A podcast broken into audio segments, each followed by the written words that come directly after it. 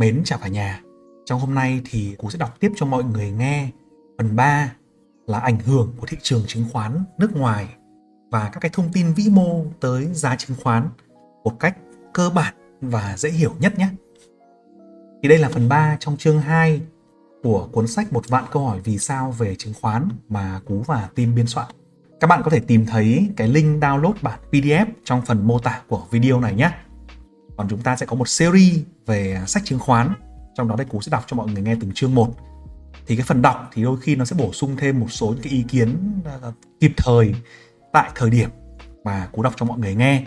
Còn phần viết thì đôi khi nó sẽ bị ờ, chậm hơn một chút, đúng không nào? Rồi, những bạn nào là người mới với kênh của Cú thì nhớ bấm like, chia sẻ video này cho bạn bè của mình, những người quan tâm đến chứng khoán và muốn học về nó, muốn tìm hiểu về nó theo cách vui vẻ, dễ chịu và hiệu quả nhất nhé. Ok chưa nào? Rồi, câu hỏi 130 có một bạn thì bạn đã hỏi là anh Cú ơi, thế thì thị trường chứng khoán Mỹ có ảnh hưởng đến thị trường chứng khoán Việt Nam không? Đúng không? Câu này cũng rất là hay đúng không nào? Khi mà chúng ta mới vào thị trường chúng ta bảo rằng là um, chúng ta đang ở trong một cái đất nước ở nước nào biết nước đấy thôi chứ cần gì đánh chứng khoán Việt Nam mua Vinamilk mà đôi khi lại phải nhìn vào thị trường chứng khoán Mỹ, Dow Jones rồi S&P 500 các kiểu.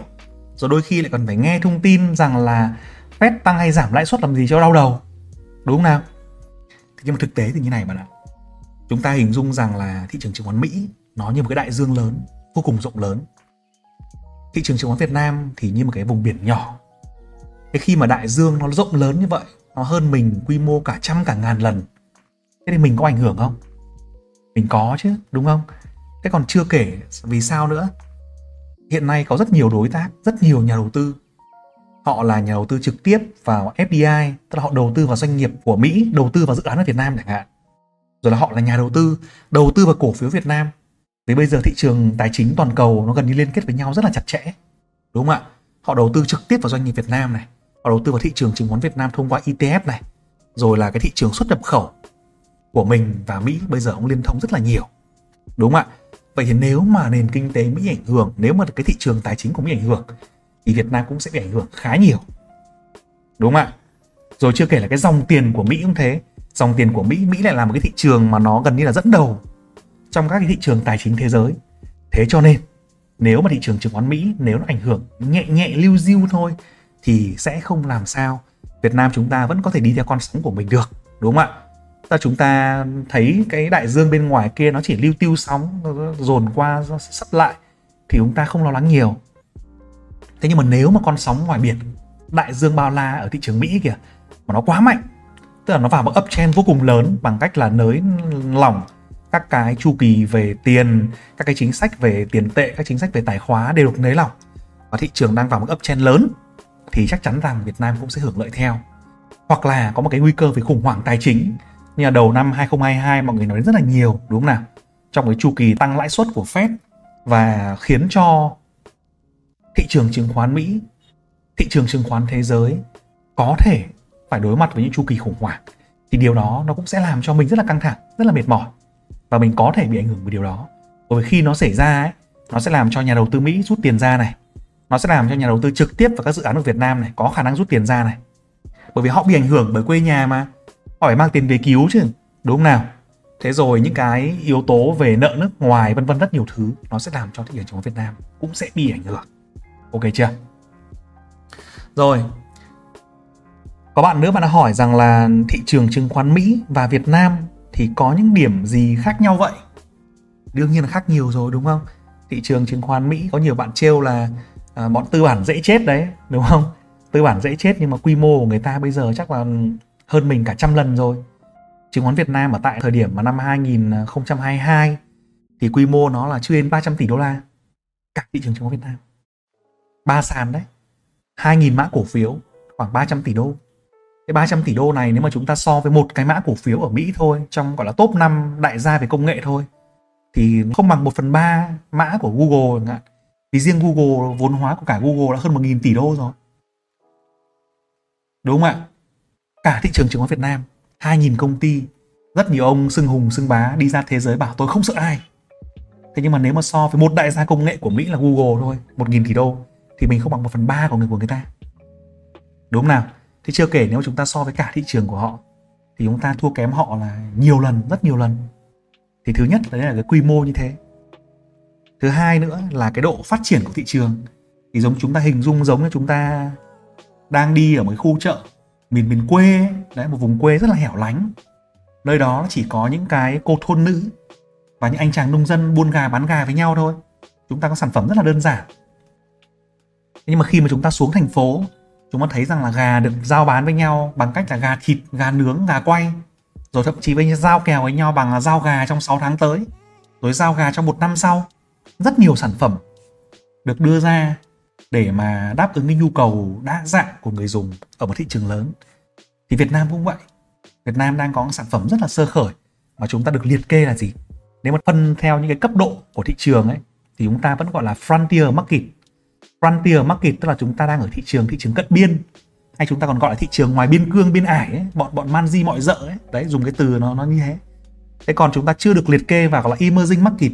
Emerging market là những cái nước mà Brazil hay là Trung Quốc thì nó gọi là thị trường mới nổi, đúng không ạ? Thị trường chứng khoán mới nổi. Thế còn chúng ta đi vào những cái thị trường cao cấp như của Mỹ chẳng hạn, thì nó gọi là thị trường gọi là develop developed market. Tức là thị trường chứng khoán nó phát triển rồi, đúng không ạ? Thì đấy là cái cách thức, cái khác biệt thứ hai nữa là chúng ta đang ở một cái level là thị trường rất là sơ khai. Và khi mà chúng ta tăng dần cấp và thay đổi, gọi là nâng hạng đấy, mọi người hay nghe đến là nâng hạng, đúng không? Nâng hạng nâng hạng gì? Đấy, nâng hạng là sắp xếp là quy mô thị trường đấy nâng hạng là là thì khi mà chúng ta nâng hạng được từ frontier lên emerging chẳng hạn thì lập tức là có rất nhiều cái dòng vốn sẽ đổ vào sẽ tham gia vào thị trường rất nhiều sản phẩm mới sẽ được đưa ra. Thế rồi từ emerging market mà chúng ta lại lên được đến cái mức là developed market ấy, thì chúng ta lại còn thêm một cái dòng vốn nữa. Và nền kinh tế sẽ càng thu hút thêm nhiều nguồn vốn doanh nghiệp càng có thêm nhiều cơ hội và chúng ta sẽ càng có thêm nhiều cơ hội để kiếm tiền. Đúng không nào? Đấy cái sự khác biệt à, thứ ba nữa là cái về cái quy mô đúng không nào. Cái quy mô lúc đầu mình có nói rồi, nhưng mà cái quy mô nữa là chúng ta thấy rằng là khi mà doanh nghiệp càng có nhiều cơ hội bằng cách là nâng hạng, nhà đầu tư càng tin tưởng vào thị trường, các cơ quan quản lý càng có nhiều công cụ để giám sát, để kiểm tra và thị trường càng lúc nó càng minh bạch hơn, nó càng có nhiều cái loại tài sản, cái sản phẩm đầu tư đa dạng để nhà đầu tư đầu tư vào. Trái phiếu cũng đầu tư cũng an toàn hơn này, cổ phiếu đầu tư cũng an toàn hơn này các cái sản phẩm phái sinh đầu tư an toàn hơn này, các cái chứng chỉ quỹ đầu tư an toàn hơn này, các cái chứng quyền, các cái future option đầu tư an toàn hơn này, thì cái nguồn tiền của xã hội nó càng được huy động một cách mạnh mẽ và luân chuyển tốt và thị trường sẽ càng có nhiều cơ hội phát triển trong tương lai hơn, đúng không ạ? Thì bản thân cú cũng rất là mong muốn rằng mình mặc dù đang ở trong cái thị trường rất là nhỏ, nhưng mà mình cũng rất là tin tưởng và hy vọng vào cái sức bật của nền kinh tế và cái sự chịu khó chăm chỉ của người Việt Nam và cái đường hướng lãnh đạo, cái đường hướng chính sách của chính phủ để chúng ta có thể phát triển lên một cái tầm cao mới trong những cái năm tới, đúng không ạ? Câu 132 thì có bạn nói là hỏi là Fed tăng giảm lãi suất thì ảnh hưởng như thế nào đến thị trường vàng vậy? Thì bạn này bạn hỏi về thị trường vàng thì mình xin trả lời luôn về thị trường vàng và thị trường chứng khoán, đúng không? Dành cho những bạn nào mà chưa biết về Fed là ai thì Fed người ta gọi tắt là Cục Dự trữ Liên bang Mỹ. Nhưng mà chúng ta cứ hiểu nôm na nó là ngân hàng trung ương. Ngân hàng trung ương của Mỹ. Giống như ở Việt Nam các bạn thấy ngân hàng nhà nước ấy, đúng không ạ? Thì ông ngân hàng nhà nước đấy là cái ông đứng ra để điều tiết, đưa ra chính sách và support cho các ngân hàng, gọi là hỗ trợ cho các cái ngân hàng thương mại. Nếu mà các ngân hàng thương mại gặp vấn đề, thì Fed cũng vậy. Fed cũng là một dạng ngân hàng trung ương của Mỹ mà sẽ đứng ra để mà support cho các cái hệ thống ngân hàng của Mỹ nếu mà các ngân hàng gặp vấn đề họ đứng ra, họ điều tiết các cái chính sách về tiền tệ, đúng không nào? Vậy thì khi cái ngân hàng trung ương của Mỹ là Fed ấy, họ đưa ra các cái chính sách về tiền tệ thì nó ảnh hưởng vô cùng lớn đến các cái thị trường tài chính. Tại sao như thế? Tại vì nó sẽ khiến cho là tiền được bơm ra ngoài thị trường nhiều hay ít? Nó sẽ khiến cho cái tiền đưa ra ngoài thị trường là rẻ hay đắt? Nó sẽ khiến cho là cái chính sách tiền tệ đấy, nó thay đổi. Và khi mà thay đổi ấy, nó sẽ ảnh hưởng gì đến thị trường tài chính à mọi người cũng đã nếu mà nghe theo dõi cú đủ nhiều thì mọi người đều biết rằng là thị trường chứng khoán thị trường tài chính nó cực kỳ quan tâm đến một yếu tố vô cùng lớn đấy là tiền nhiều hay ít và tiền rẻ hay đắt đúng không nào?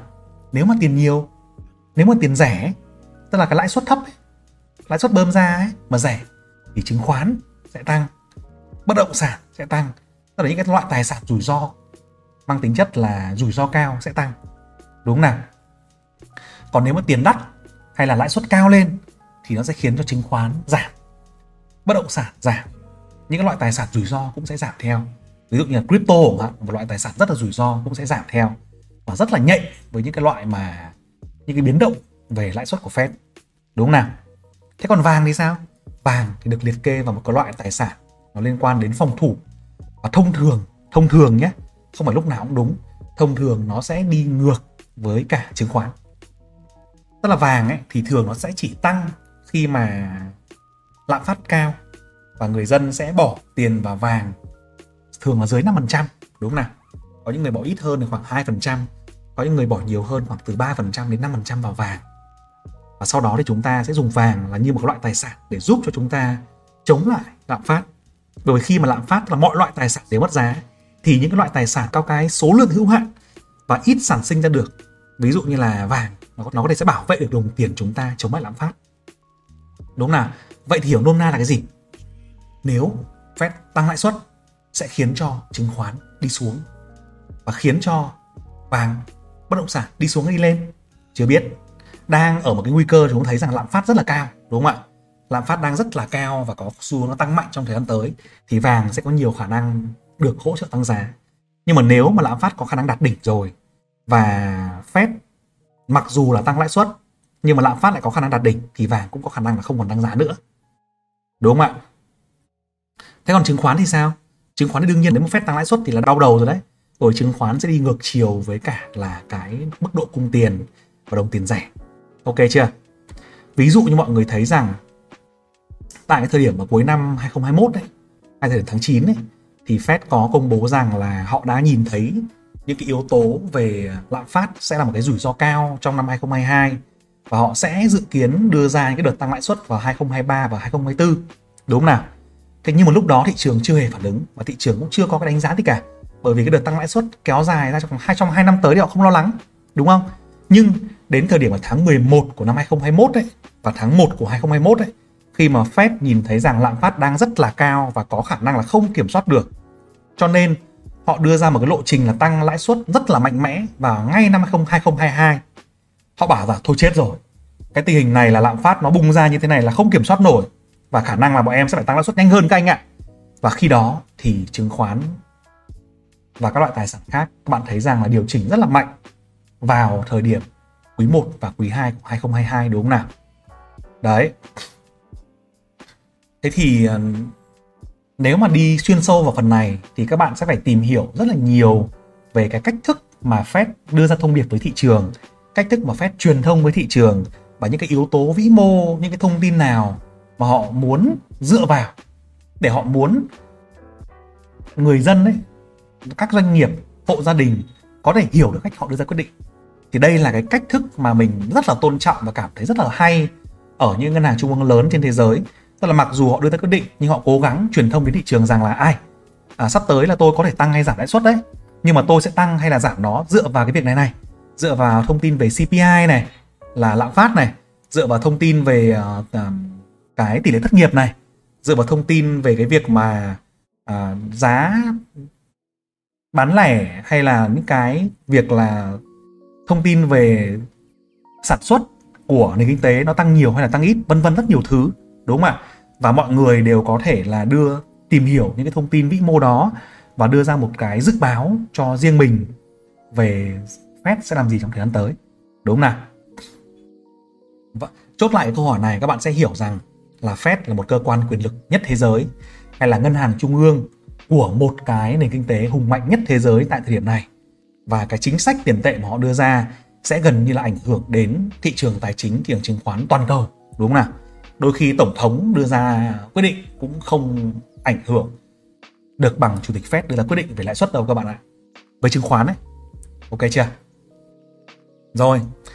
Câu 133 thì có bạn hỏi rằng là anh ơi, thế thì GDP và lạm phát có ảnh hưởng tới nhau không anh? À, cái hai chỉ số này GDP chính là cái chỉ số thể hiện cái sự sản xuất và mở rộng nền kinh tế đúng không? Còn lạm phát chính là cho chúng ta thấy rằng là sự mất giá của đồng tiền trong nền kinh tế, nôm na như vậy thôi. Năm nay chúng ta mua bát phở có 40 nghìn, nhưng mà đến giữa năm thì cái cô bán hàng ấy, cô bảo là, bệ, cháu ơi, bây giờ là ga tăng, điện tăng, thịt tăng, nhân công tăng. Thế thôi cô tăng lên 45 nghìn, không để cô lỗ.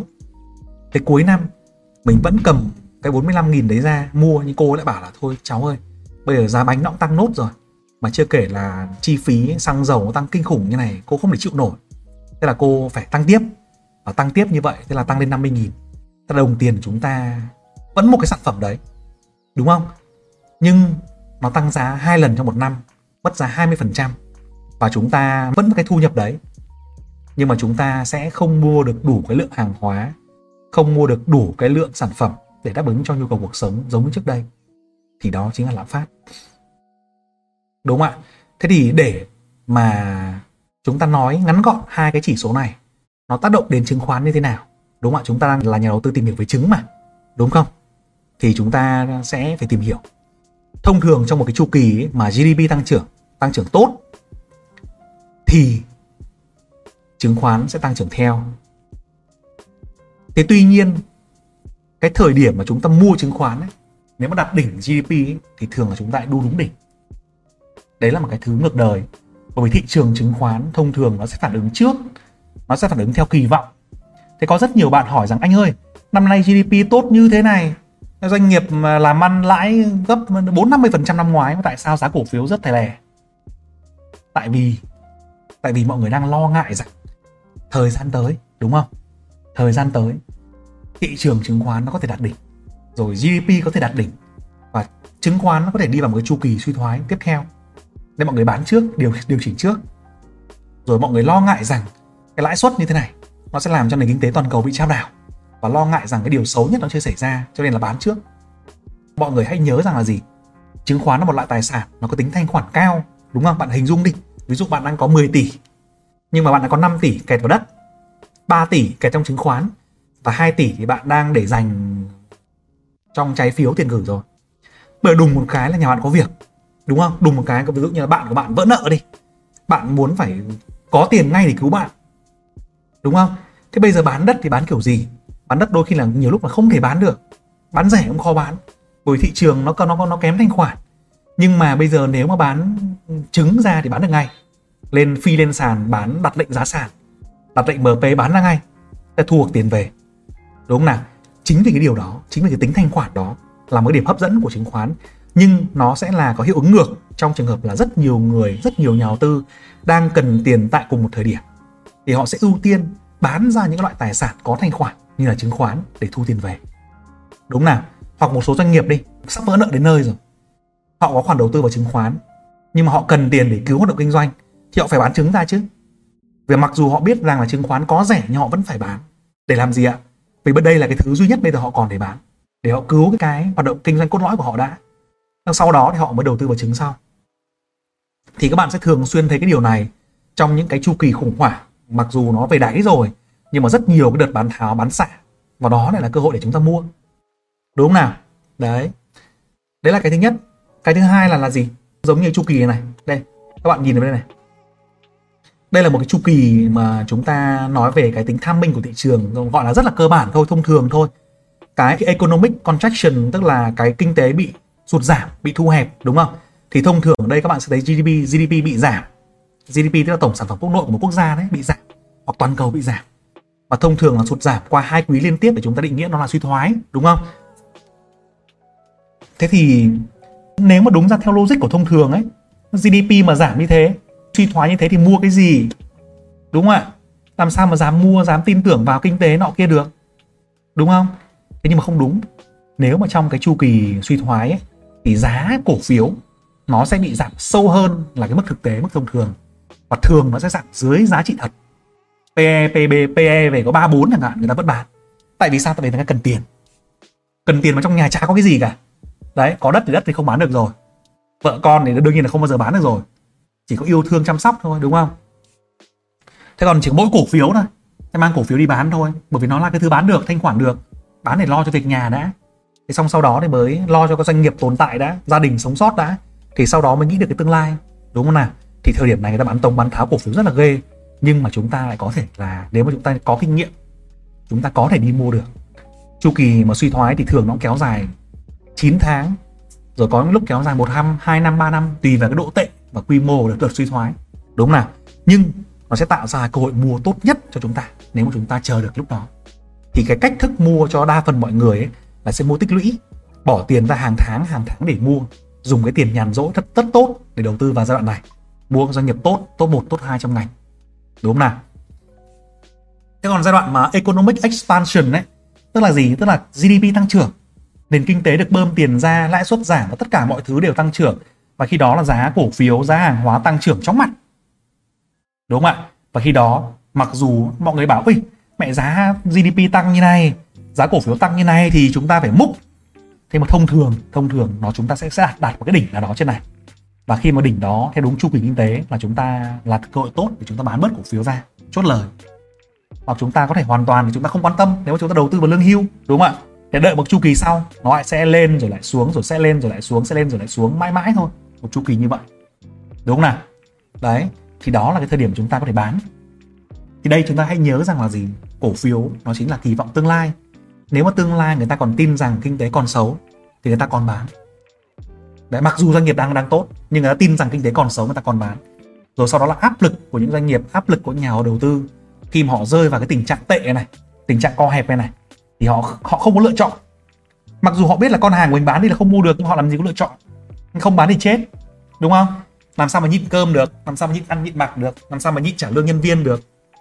Thì họ bắt buộc phải bán ra. Đúng nào? Đấy. Rồi. Thế còn lạm phát thì sao? Lạm phát thì cũng tính chu kỳ cũng là như vậy, đúng không ạ? Chính vì khi mà mọi người kinh tế nó đang, gọi là, economic expansion ấy, thì thường là lạm phát nó sẽ bắt đầu tăng lên. Tại vì tiền rẻ mà. Tại vì sản xuất ra rất là nhiều hàng hóa, tại vì dòng tiền quay vòng liên tục, đúng không? Doanh nghiệp bán hàng cho hộ gia đình và người dân người dân có tiền ở đấy lại ừ, mua hàng xong lại chi tiêu. Và kiếm được nhiều tiền lại chi tiêu và mua sắm rất nhiều thứ và khi mà cái nhu cầu nó lớn, cái demand nó lớn ấy, và tiền rẻ nó bơm ra rất là nhiều, thì nó khiến cho hàng hóa tăng. Và hàng hóa tăng thì sẽ khiến cho cái lạm phát này nó có khả năng tăng lên. Và khi mà lạm phát tăng rồi, chính phủ sẽ bắt đầu lại phải có một cái chu kỳ là gần cuối này, và thu hẹp lại. Họ sợ rằng lạm phát tăng ấy, thì họ sẽ khiến cho cả nền kinh tế nó bị ảnh hưởng. Chi phí giá vốn của doanh nghiệp tăng lên, rồi ờ, chính sách tiền tệ dự trữ ngoại hối của họ sẽ bị yếu đi. Rồi sau đó thì lạm phát tăng lên thì rất khó để co hẹp lại và cho nên là họ sẽ phải dùng ưu tiên à, điều tiết cái chính sách tài khóa ở mức vừa phải và thắt chặt chính sách tiền tệ để mà giảm lạm phát. Và khi mà giảm lạm phát như vậy nó có thể khiến cho nền kinh tế đi vào cái chu kỳ thu hẹp. Thu hẹp hay còn gọi là suy thoái đấy. Thu hẹp vừa vừa thôi thì cái bên này nó không quá xuống nó đều đều đều đều đều đều đều, đều. nó sẽ đi ngang đi ngang đi ngang như này. Nhưng mà nếu mà thu hẹp quá thu hẹp quá thì có khả năng nó sẽ đi xuống và nó khiến cho cho chứng khoán cho mọi thứ nó sẽ tạo ra một cái chu kỳ mệt mỏi hơn đúng không nào? Đấy, vậy thì các bạn sẽ hiểu về nếu chúng ta là một nhà đầu tư, thì khi mà GDP tăng trưởng ấy, là chứng khoán đang có cơ hội tăng, nhưng nó có thể sẽ tìm đến một cái chu kỳ nào đó đạt đỉnh, đúng không ạ? Các bạn hãy nhớ rằng là cái chu kỳ mà economic expansion này, thường nó sẽ kéo dài hơn. Thông thường nó sẽ kéo dài hơn khoảng gấp đôi đến gần gấp ba cái chu kỳ suy thoái. Nên nếu mà chúng ta chịu đựng được qua cái chu kỳ suy thoái là một năm đi thì thông thường cái expansion thông thường nhé theo thống kê trong vòng 100 năm trở lại đây thì nó sẽ là từ 2 năm đến 3 năm. Chu kỳ mở rộng đúng không nào? Và hãy nhớ rằng chu kỳ suy thoái khi mà cái tiếng khóc của mọi người nó kêu vang khắp nơi ấy, khóc nức nở ấy, thì nó lại là bao giờ là một cơ hội là tích lũy và mua cổ phiếu tốt nhất trên thị trường mua tài sản tốt nhất trên thị trường. Có điều lúc đó chúng ta có tiền không? Chúng ta có dòng thu nhập để mua không thôi? Chúng ta có cơ hội mà mua hay không thôi? Còn sau đó khi nó quay trở lại thì bạn sẽ là người chủ động và có giá vốn tốt hơn rất là nhiều, đúng không ạ? Thế nhưng mà chu kỳ mà đạt đỉnh này này, chúng ta cũng đừng vội bán lúa non. Nếu mà chúng ta bán lúa non sớm quá, chúng ta sẽ mất cơ hội, mất cơ hội rất là nhiều, đúng không nào?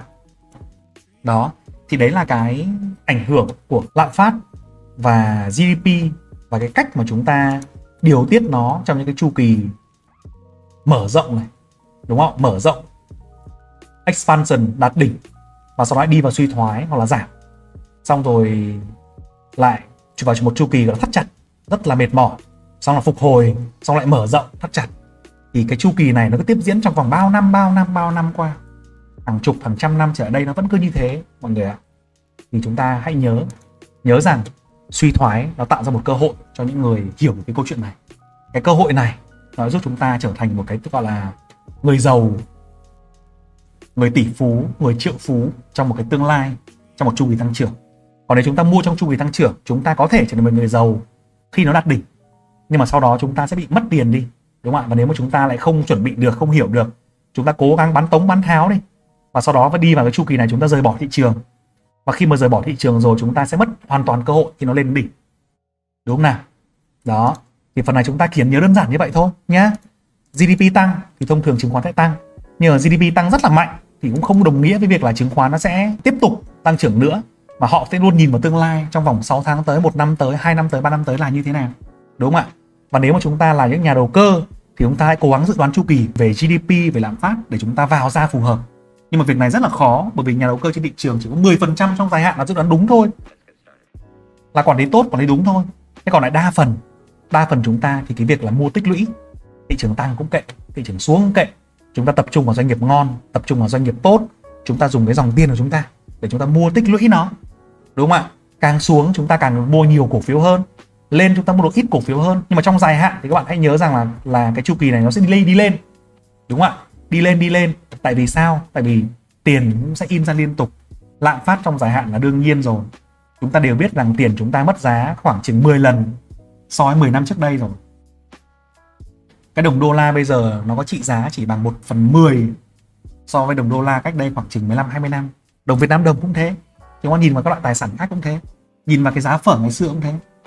Cái giá phở mà cú ăn hồi sinh viên nó chỉ 5 nghìn 10 nghìn một bát thôi. bây giờ toàn 50 nghìn một bát rồi. Đúng không ạ? Nhìn mảnh đất cạnh nhà mình cũng thế. Nhìn những cái tài sản khác cũng thế. Và chứng khoán nó là một kênh mà chúng ta đa dạng hóa được tài sản. Chúng ta có cơ hội mua được tài sản giá rẻ. Là những doanh nghiệp cực kỳ tốt ở cái vùng này đúng không nào? Đó. Nhưng mà cái thứ còn là để chúng ta biết được nó thì nó vô cùng khó. Với những ông mà già dơ nhất ấy, kinh nghiệm nhất thì cũng chỉ biết được theo những cái yếu tố gọi là đông tây kim cổ kết hợp cả về chỉ số cả về lý tính cả về cảm tính. Và cái thứ mà quan trọng nữa là cái sự kiên nhẫn. Vì có thể nó kéo dài. Nó kéo dài một năm hai năm ba năm. Và chúng ta có cái niềm tin đấy không? Chúng ta có niềm tin vào sự kiên trì để chúng ta đi theo chu kỳ đấy không thôi? Còn nếu bạn đi theo rồi thì bạn sẽ trở thành tuyệt vời đẳng cấp. Ok chưa? Rồi. Thì đấy là cái nội dung ngày hôm nay. À, cái những cái thứ rất là cơ bản cho mọi người về ảnh hưởng của thị trường chứng khoán nước ngoài. Và thông tin vĩ mô từ tài chứng khoán theo cách cơ bản và dễ hiểu nhất nhé. À, lần sau chương sau chúng ta sẽ đọc về cái hành trang cần chuẩn bị trước khi buôn chứng và định hướng đầu tư cơ bản.